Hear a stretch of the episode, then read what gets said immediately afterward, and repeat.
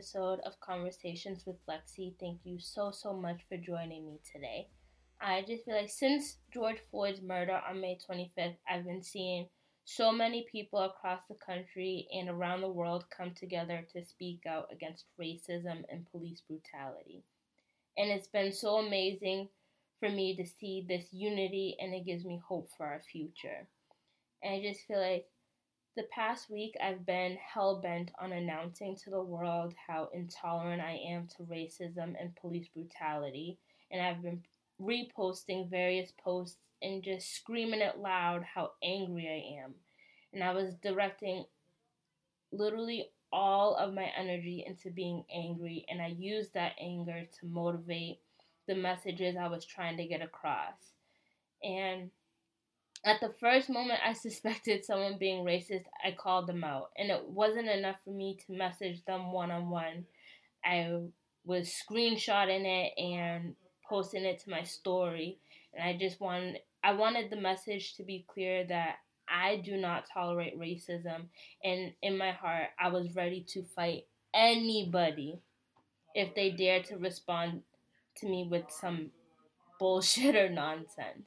And um I have called out this person and they responded to me the next day saying that they weren't racist, that they posted what they posted out of frustration to seeing little support for police officers, as their dad was a police officer and they were worried along with the rest of their family for that person's dad and his safety. And this person asked me to put myself in their shoes and thought that if I did, I'd be able to understand what they were feeling. And honestly, for those who know me, you know that my dad was a cop. He's retired, he's been retired. And I constantly think if this, if he was still working right now, I would be really scared for his life. And it has nothing to do with the fact that he's not he's not racist. It's has nothing to do with that. It's just the fact that he's now in a position or he would be in a position where his safety as a police officer would be threatened. And i was speaking with this person i told her how i was so relieved once my dad retired from being a police officer.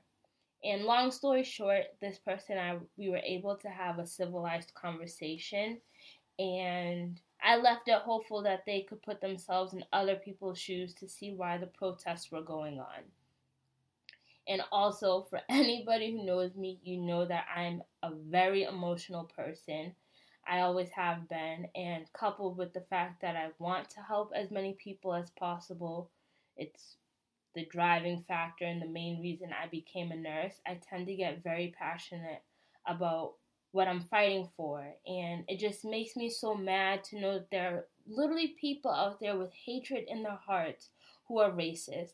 And it just it makes me want to scream. Like how how do you sit here and hate somebody because of what they look like or you're bigoted and you hate them because they don't have the same sexual orientation as you or whatever. It's just like I don't understand. Um I don't know. I just get really passionate about it and I've been talking with my friends and family about everything that's been going on and through the conversations I've been having I've been able to reflect on things I feel like I've made mistakes on um, and also things that do bother me and I feel as though it's important for me to be honest not only with you as my audience, but with myself. And I feel like there's parts where I've been nervous to speak on some things that, yeah, I don't agree on in a fear that it would be seen as me not supporting Black Lives Matter and the movement when I 100% do ask anybody that's just, I don't know.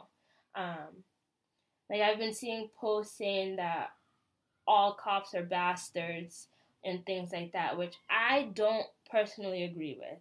When I see these posts, I or when I see anything, I tend to try to see it as if I was that person or I just try to put myself in their shoes. And for me, I think of the people I personally know who are police officers, who aren't racist, who became police officers because they want to protect and to serve their communities.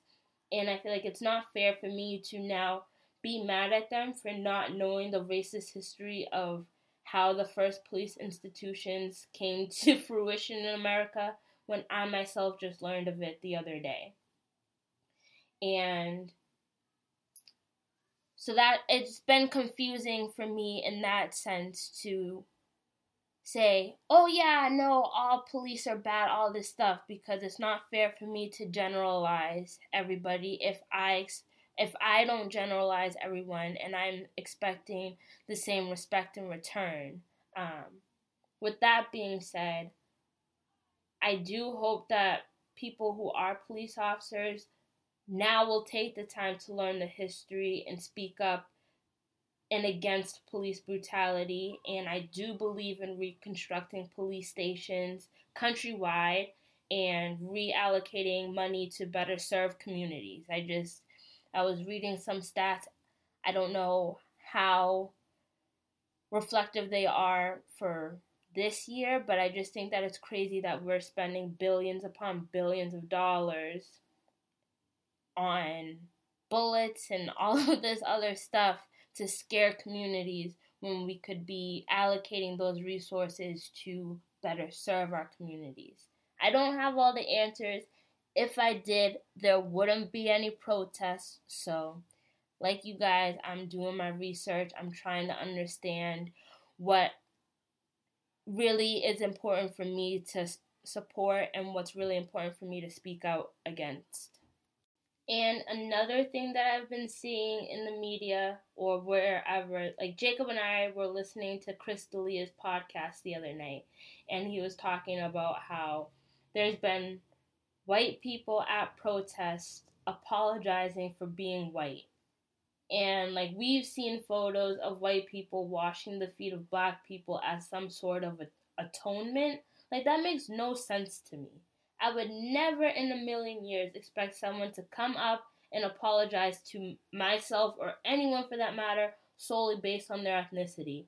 Like, I'm a proud black woman, and I'd be damned if someone expected me to apologize for that. Like, that just, I don't know. I'm all for people coming together and seeing themselves as equals and using their voice or whatever to protect others who aren't seen or have been systematically oppressed, like we are seeing with the Black Lives Matter movement. But I don't know. I just, I don't think it's controversial of me to think it's ridiculous that we want to view everyone as equal and not superior over one another. That's just me.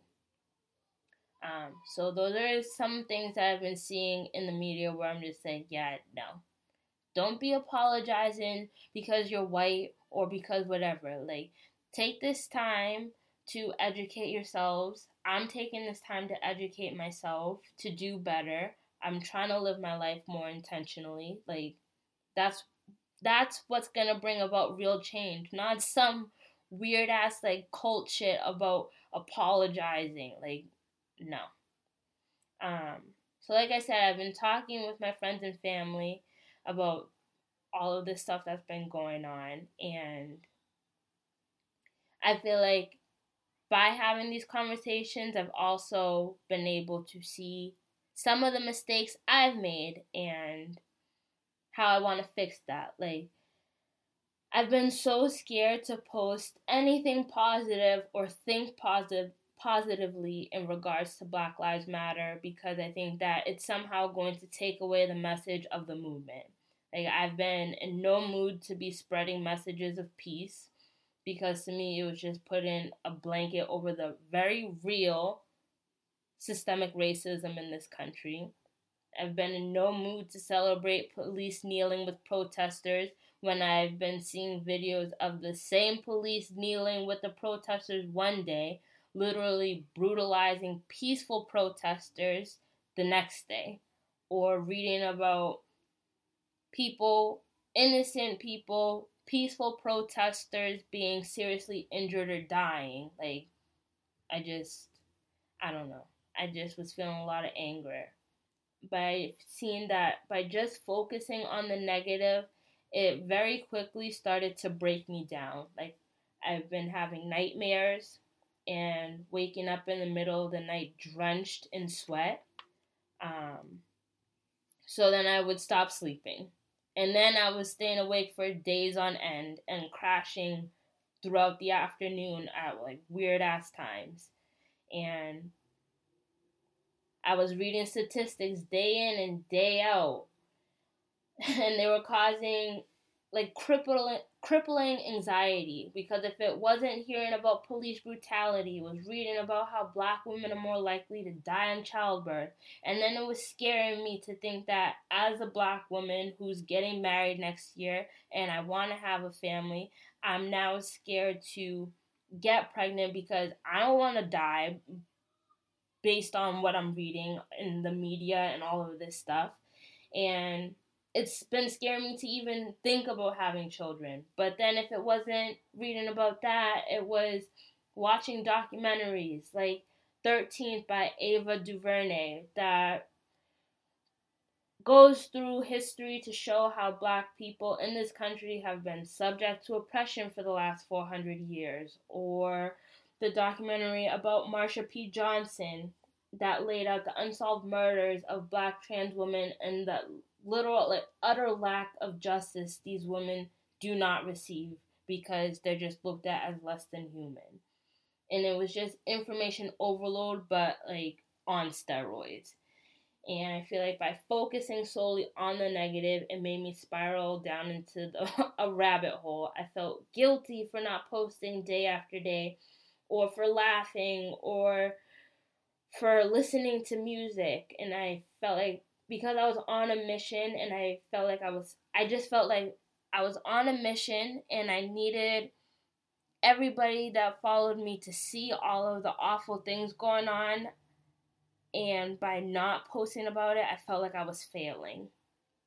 And with seeing the ignorant comments and posting, I just felt like I needed to be hyper vigilant and keeping up with what I was posting to fight everybody like all at once. It was just too much. And at the same time, I was thinking about my own experiences with racism.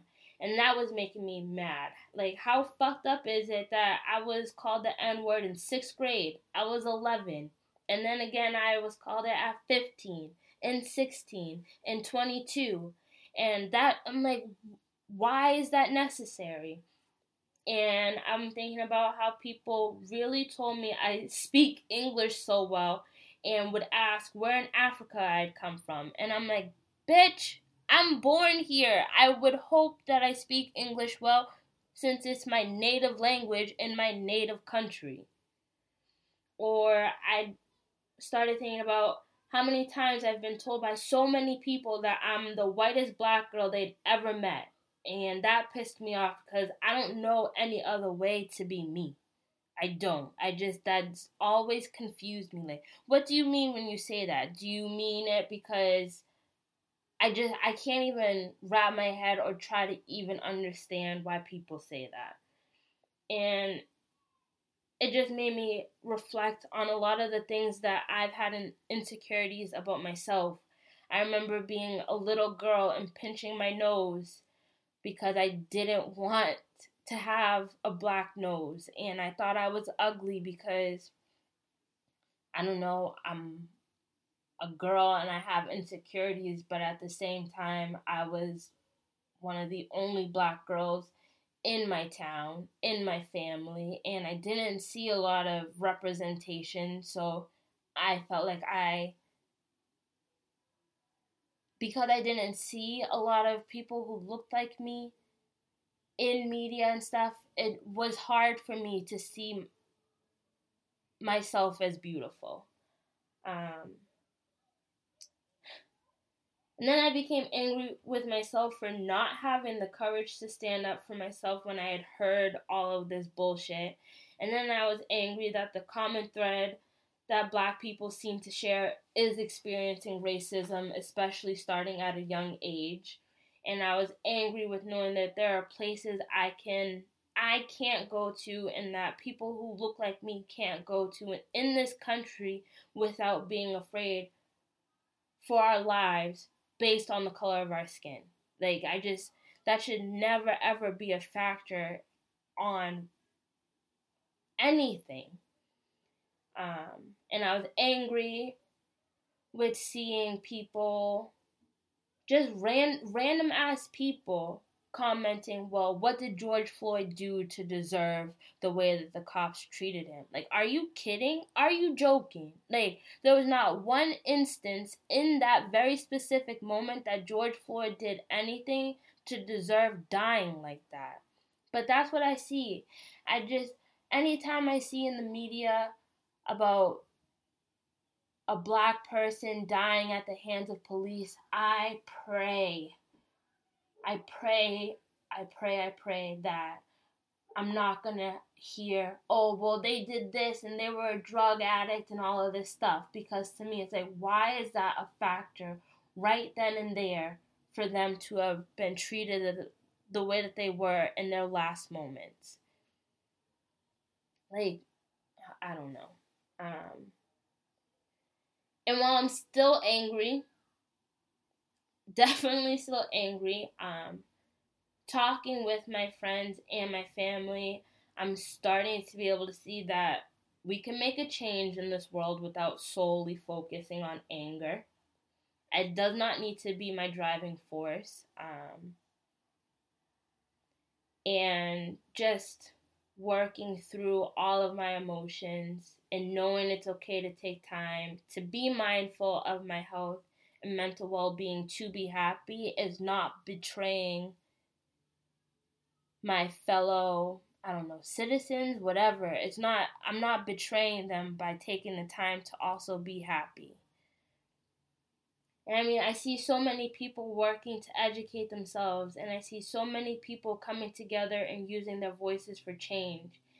And I, we definitely have a lot of work to do, like seriously addressing and correcting the rampant police brutality in this country and the racism. But I know I can no longer rely on just focusing on the negative to bring that change. And I see how important it is to share and rejoice in the joy of the post of seeing so many people unite together. Um, George Floyd's really close friend, Stephen Jackson, who's also was an NBA player, has been saying he has love for all who have love for all. And that really stuck with me. So, like everything in my life, I'm working on fixing the things that I don't like about myself. I don't like that I was using all my anger and it was really damaging my my mental health. Um, and I'm trying to be intentional on how I live my life and what I'm doing with that. And I, I hope to continue to use my voice in a constructive way to bring about change. I will continue to educate myself and I will continue to donate to foundations and organizations that work with making our world and our country and everything a better place. And at the end of the day, I realize that I have love for all who have love for all. And that's what I'm going to try to do. I'm going to just try to spread my voice in a positive way. And I hope that you all are continuing to educate yourselves. Reach out to me. I loved hearing back from everybody. Um, from my first episode, it was amazing to see how many of you resonated with what I was saying. And that also was a big wake up call to me that intentional or not, I've been inspiring people, and I don't want to ever come across as being abrasive or unapproachable because of my anger. So, thank you so much for joining me today and for your support. Um, I hope you guys are staying safe. I hope you know that it is okay to take a break. This is a lot. This is unprecedented in many of our lifetimes, and we need to be able to cope effectively in order to stay healthy and stay mentally healthy and physically healthy so that we can continue to fight for equality. And keep doing your part, keep doing your research, reach out to me. I love seeing everybody's posts. I'm gonna start taking more breaks away from social media because I've learned that that's what I need to do in order to cope. Um, so, thank you.